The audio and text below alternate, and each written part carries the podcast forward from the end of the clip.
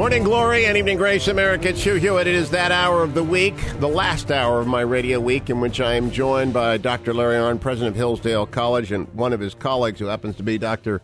Jeffrey Lehman today uh, when we do the Hillsdale Dialogue. And every one of the dialogues we've done for the past two years is available at www.hugh4hillsdale.com or at hillsdale.edu. There's also a link at hughhewitt.com.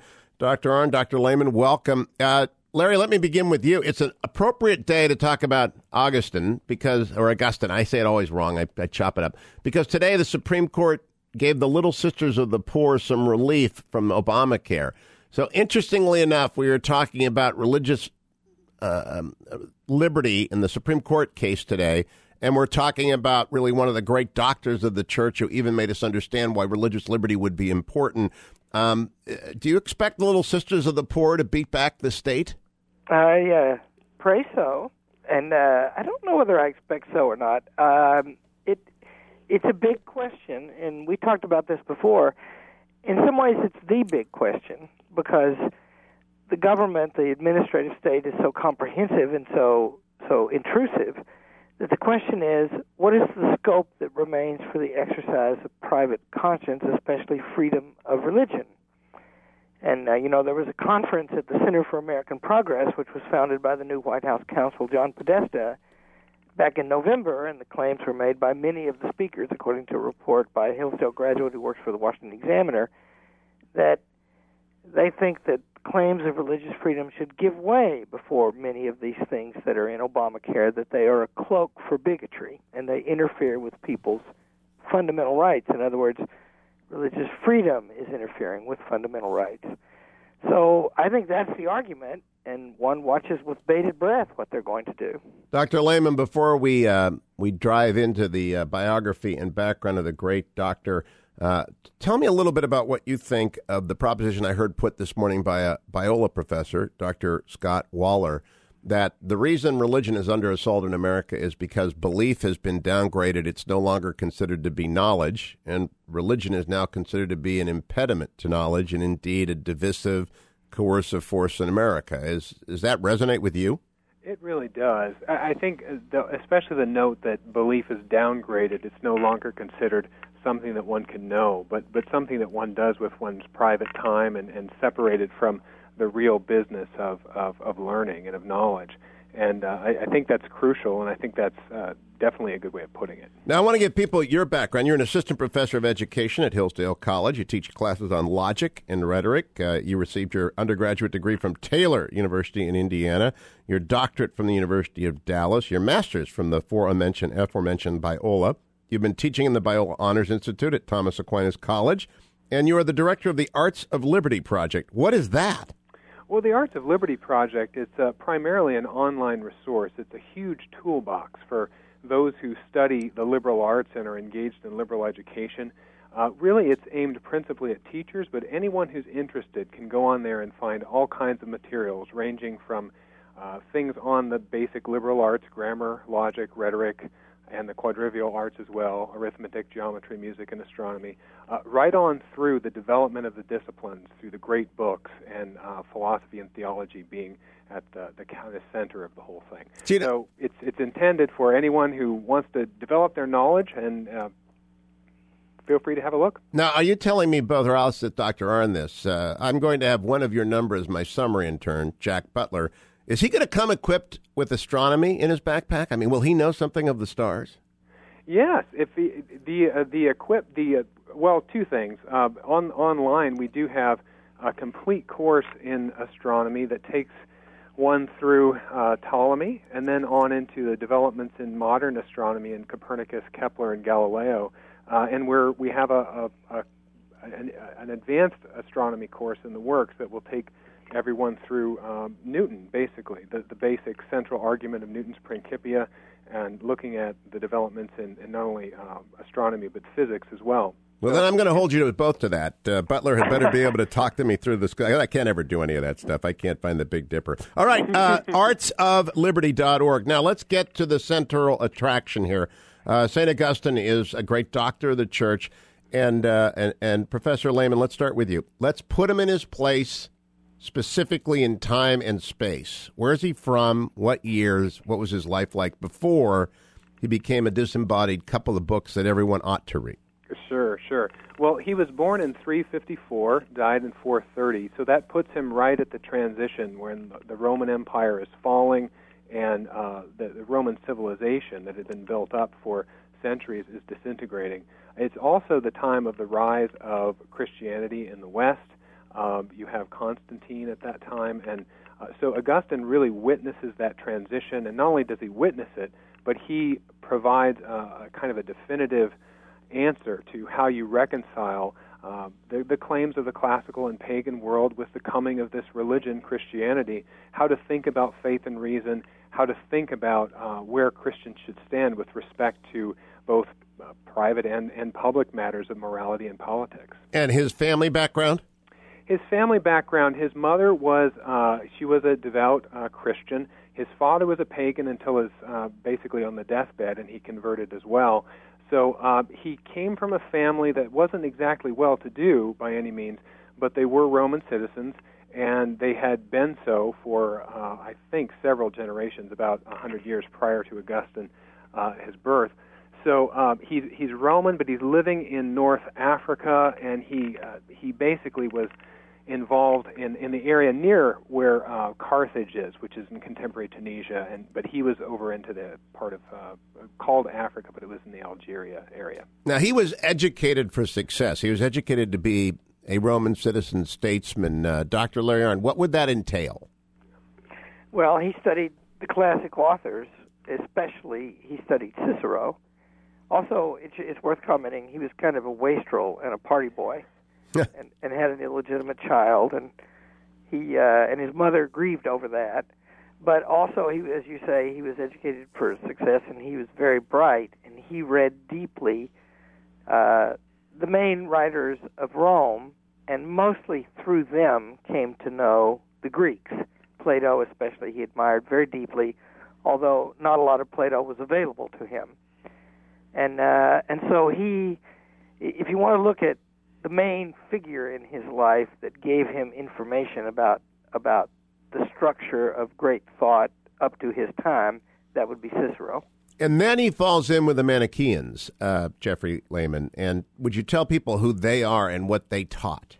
Sure. Uh, the Manichaeans were really a dualistic sect. That is, they believed in an ongoing dualism between good and evil, where neither the one nor the other could ultimately overcome uh, its opponent and uh, it had a distinctively Christian kind of form. So they viewed themselves as a, kind of a Gnostic superior version of Christianity that um, that basically led people into a, a hidden knowledge of uh, what what really was the case, a way of reconciling uh, what they took to be the low things of uh, things as revealed in, in Scripture in the Bible, um, and then reconciling them with their own philosophical and theological conceptions of things. And do you find that Manichaeist impulse still in society often popping up? It, it comes back again and again. Throughout the history of the West, there's a, a decision that there's a way of thinking about things that are, are higher and more removed from our contemporary everyday experience. And uh, yeah, so it, it's had several different forms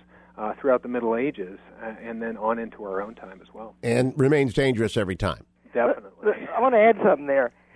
People should see that this doctrine, which is very powerful and is recurrent, is also contradictory and stupid. and and here's why. If you identify two great equal original powers and you call one of them good and one of them evil, the question arises how do you know one of them is good and one of them is evil? It implies some standard outside them by which you identify good or evil. In other words, why do you yes. call the equally original, equally strong one evil?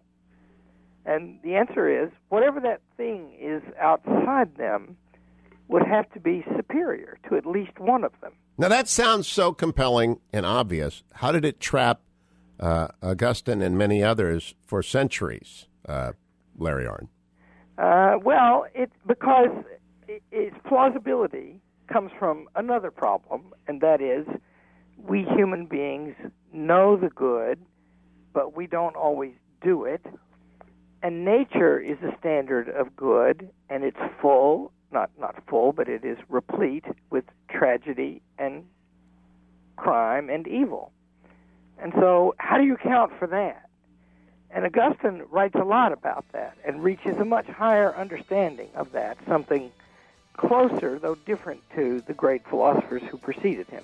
We'll be able to talk about what that is and how he got there because of his biographical work, Confessions, when I return with Dr. Lehman and Dr. Arnn, both of Hillsdale College, hillsdale.edu for all the information on that wonderful college, or go to hughforhillsdale.com for for all of these dialogues. Stay tuned.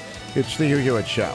21 minutes after the hour, America, it's Hugh Hewitt, the weekly Hillsdale Dialogue with Dr. Larry Arnn, president of Hillsdale College, this week joined by his colleague on the faculty there, Jeffrey Lehman, assistant professor of education and master of Augustine, uh, Augustine, uh, Augustine, whatever you want to say. Uh, Jeffrey, how do you learn to say it the right way? So many people say it the wrong way. How do you rhyme it in your mind?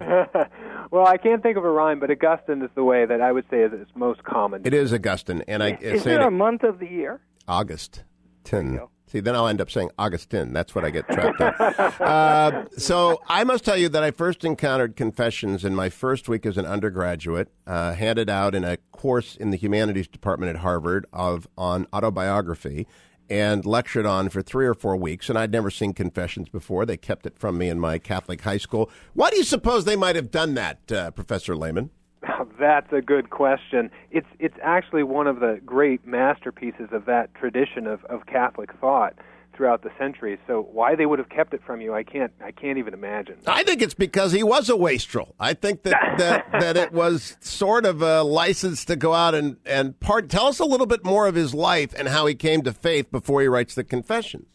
Well, Augustine was one of those brave and courageous souls that was willing to uh, really uh, try to embrace life in, in every way he possibly could. He he grew up in a in a family where, uh, of course, as I said before, his his mother was a, a Christian, his father was a pagan, um, and a, a lot of the things that would have been expected for uh, I don't know a straight-laced religious household wouldn't have been operative in his own case. Um, I think that uh, one of the things that he did was he basically sought truth wherever it could be found, and and uh, didn't shy away from pleasure uh, in any way either in his early years.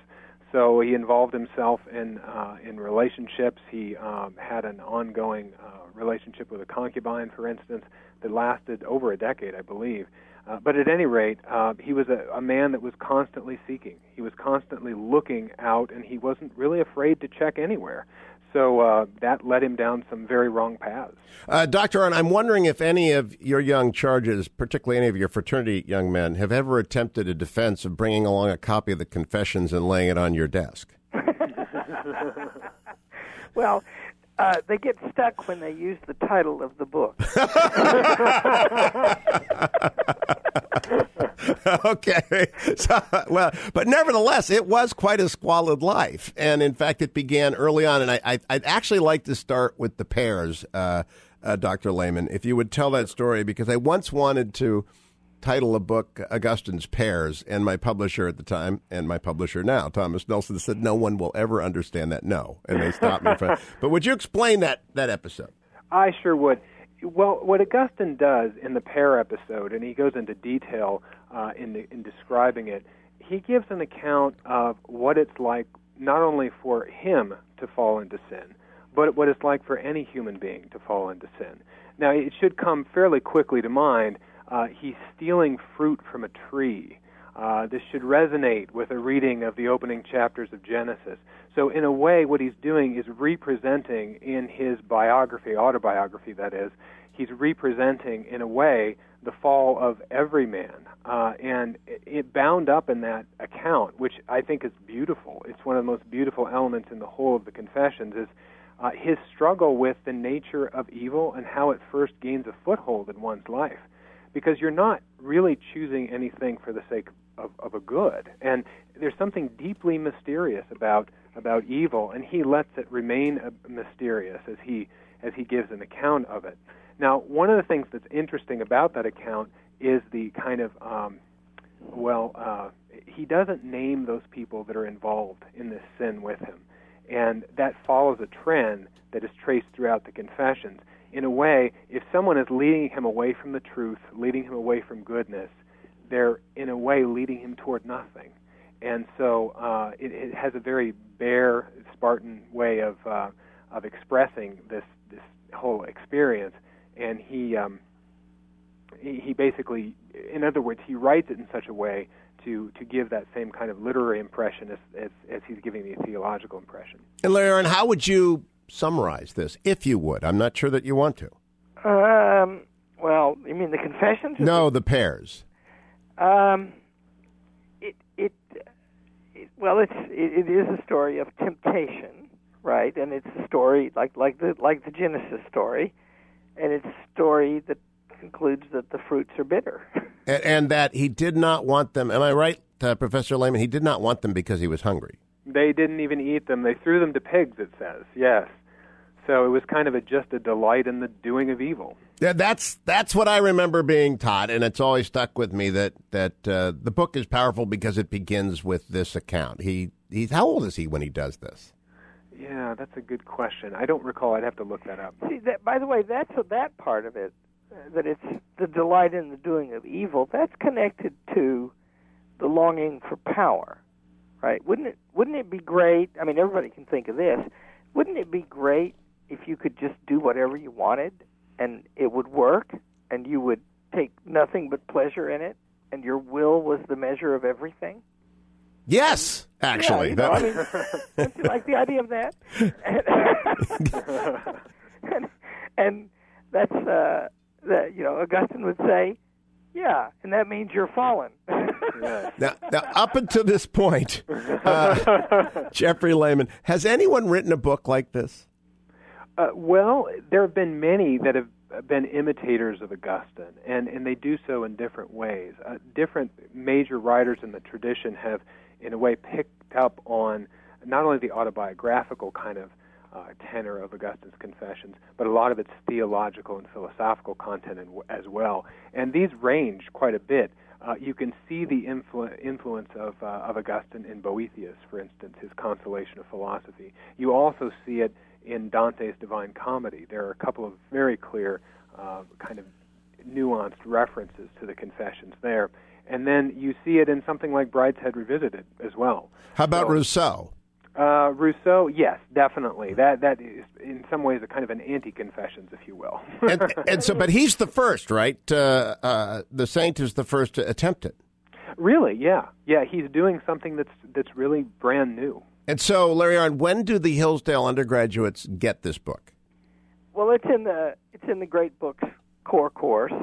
You you you, you encounter the confessions in uh, in the first term, so we don't uh, we've changed the core a little bit, so it's not so rigid the order of it. But typically, by the end of the sophomore year, you will have taken the history and Great Books core courses, all four of them, and so you will have come. You will have done it before then, and most of them in the freshman year, and most of them in the first term. And so, the question to you, Dr. Lehman: Why teach the Confessions? Well, the nice thing about uh, being at a place like Hillsdale, every student gets some exposure to the confessions, but you can read the confessions again and again and again, and each time you see things you missed before. He speaks to the perennial issues of human nature.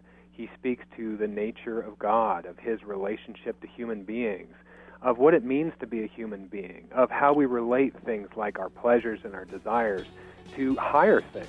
Um, so he speaks to us as humans in a way that transcends time. We come back. Augustine wrote many books City of God, on the Trinity, on free choice of the will, on the teacher, on Christian doctrine. Many, many different books. We're going to talk about why Hillsdale starts you off early on the confession when we return to the Hugh Hewitt Show. 34 minutes after the hour mark, it's Hugh Hewitt. It's the Hillsdale Dialogue this week, talking about St. Augustine and his first autobiograph- uh, autobiography in history, The Confessions. Uh, joined by, of course, uh, Dr. Larry Arnn, president of Hillsdale College, and Dr. Jeffrey Lehman, assistant professor of education at the college and scholar of Augustine. So, Dr. Lehman, I'm going to go back to you. Uh, you could just throw the City of God at them, hit them in the head, and they'll be out for a couple of weeks, but you start them on the confessions. What do you hope your student walks away from, at a minimum, having read this book? At a minimum, uh, for them to reflect on their own life to think about what it means to be a human being, to consider the powers that human beings have. Uh, what what does it mean to have an intellect and to have an informed intellect? What does it mean to have a will and to exercise one's choice freely?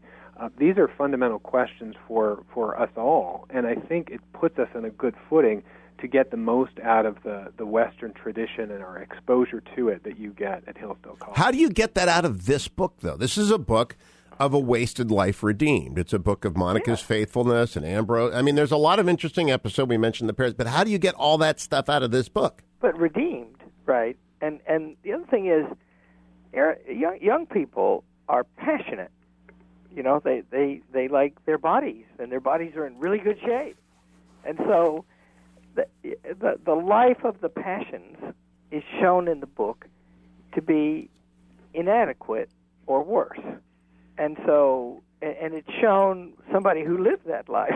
so, and and so you know to read the book seriously first of all, you can't really read the book seriously if you've given yourself over to the life of passion. You've got to have some doubts about it. Or you're not going to have the discipline to read it. Ah. So, so it's it, it is an instruction, of course, and and remember the title, right? This is not stories of my good time. yeah. you know, this week I interviewed Robert Gates uh, yesterday, as a matter of fact, for oh. two hours, and his book Duty is a series of confessions, uh, including his I, I, can't think of another word contempt for Vice President Joe Biden. But he didn't tell us before the election. I asked him why he hadn't, because the confession of of Biden's inadequacy might have been assistance to us. Are confessions, Dr. Lehman, good things generally in public, or ought they best be reserved for, in the Roman Catholic tradition, the confessional, or other traditions, the inner self? Oh, good question. Well, I think it depends on the nature of the confession that you're talking about. Uh, w- one of the things that we find in Augustine's confessions is that he employs that word in many different meanings. There are two principal meanings that he is drawing on from the book of Psalms. He wrote extensively on the Psalms, hundreds and hundreds of pages. It's his longest work of, of all of his works. Uh, and there are two principal uses of confession there. One is a confession of praise. Uh, in fact, that's the way the confessions itself begins. Great are you, Lord, and greatly to be praised. Um, the other, of course, is the notion of confession of, of sin. And it seems that if you read the, the confessions itself carefully, you find that on the one hand, uh, first of all, he's engaged in both those kinds of confessions. Um, he's very uh, transparent and he's very open about sharing things that happened in his own life uh, in terms of things that need to be confessed. Uh, but but also, I think it it helps one to see how one can then move into um, knowing what to do in terms of confession. Um, in, in say maybe a sacramental uh, context of, of confession for a Catholic, for instance, um, he is a bishop, right? He's writing as a bishop, and so in a certain way, he's even teaching the faithful when he's confessing his own sins how they can confess theirs. Now, it's a tricky thing, memoir, Dr. Larry Arnn. You can't really trust them on the face, can you? Well, they, uh, the answer is no, but that's just a form of the same problem. How do you believe what people say? And you do it by knowing them and estimating the quality and consistency of what they say and sensibleness of what they say. And so, you know, Augustine is an incredibly important man, and for for things that we're probably not going to get to very much today. But how do, what do you make of free will and predestination? Augustine breaks ground on that question. How can there be an omnipotent and omniscient God who knows what we're going to do before we do it, and yet us be free to do it? How how do you solve that problem?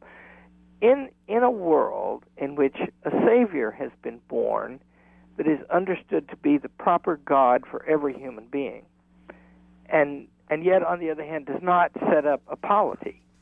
How's that going to work?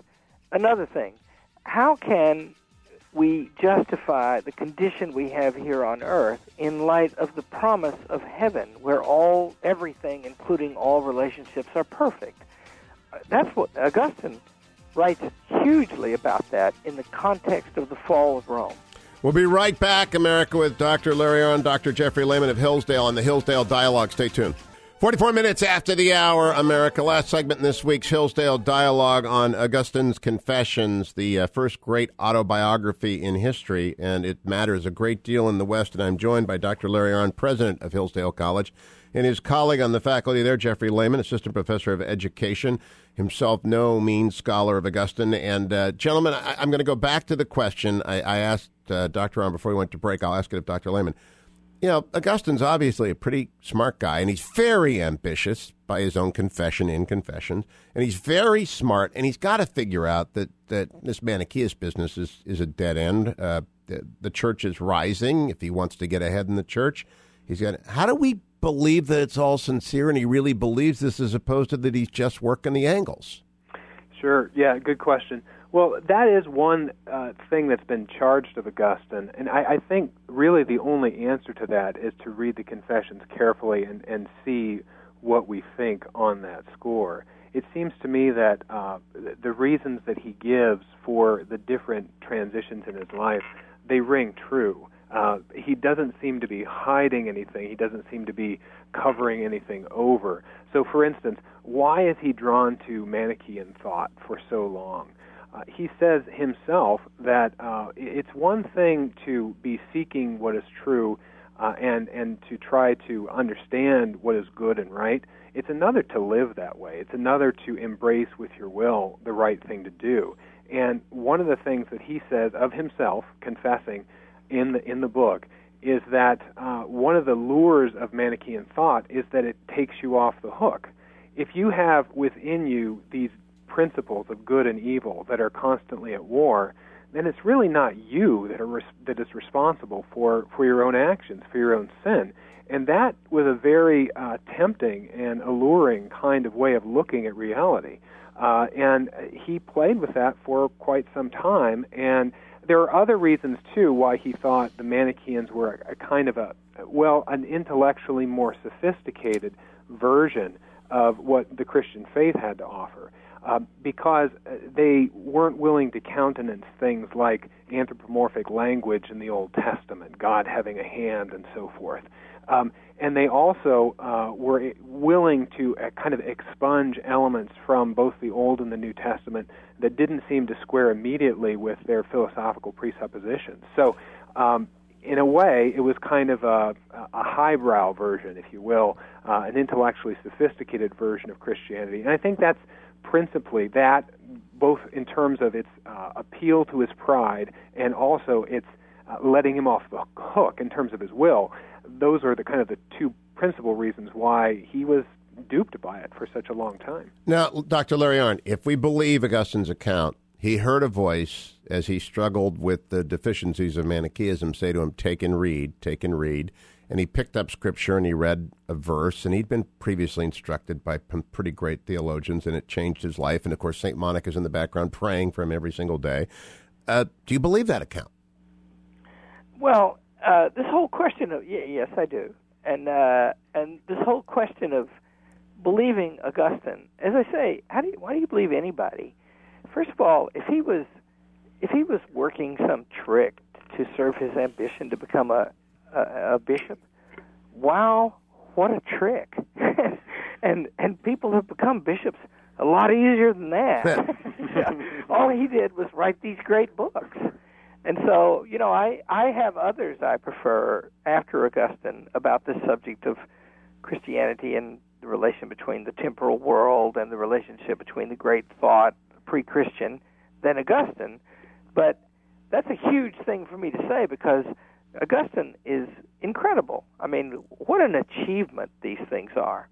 Yeah. And he he, you know, one of the things he did was for centuries after him, his criticism of Rome as a as a polity and its functioning replaced the great Roman authors, you know, Livy and and uh, especially Virgil, as Rome being this great achievement, and, and he replaced the Christian apologist who had said that Rome prepared the way for Christianity by uniting the world. And and he's an extremely powerful influence in our thinking up to this day, especially on some questions I mentioned a minute ago. So so you know, he was this wastrel who was very ambitious, and he just and and so all he really did when he wrote the City of God was work a trick to become a bishop. That's like killing a gnat with a cannon. Dr. Lehman, uh, next week we're going to get to the City uh, of God. I'm just curious if you agree. You know, there's that famous ad campaign, Tom Bodett, I'll leave the light on for you. Did uh, St. Augustine leave the light on for the West with the Confessions and all that he wrote for the, the world that is collapsing around for him? It, could you be more specific in terms of what what you mean exactly? That the Dark Ages, the barbarians were literally at the gate, right? They yes. they crashed in, and the West goes out for a long, long time after he writes. Yes. Well, he lays the groundwork for developments not only in theology but in history and in philosophy that will sustain the West for centuries. Uh, the City of God was considered the work on the what what has been called the theology of history, philosophy of history, uh, political philosophy for for a thousand years. And can you um, understand those uh, those ideas and that work and his other works without reading the Confessions first? Well, I, I, you're going to obviously get some, but I, I think that the City of God and Confessions are really, in a certain way, meant to be read together they follow a similar kind of trajectory. Augustine begins the Confessions uh, with an account of his own life, but by the end of it, he's taken up into the whole body of Christ, and he looks forward into eternity from there. That, in a way, traces the personal trajectory, putting Augustine within the context of salvation history, and then he, on a parallel track, examines carefully uh, what the city of man is, what the city of God is, and how they relate to one another on a more global and political level in City of God. And we'll get there next week. A 30 second closing comment, Dr. Arnn? Uh, well, this is, uh, this, you know, peop- the, pe- the people who hear this should think there's some real wisdom here. And these books are actually, they're complicated, but they're fun to read and and there's some passages in them that'll make you giggle and also make you think about yourself. Confessions is that book next week. Into the City of God with Dr. Larry Arnn, Dr. Dr. Jeffrey Lehman of Hillsdale College. All of the Hillsdale dialogues available at hughforhillsdale.com or at hillsdale.edu. There's also a link at hughhewitt.com. Stay tuned for the conclusion of this week's Hugh Hewitt Show.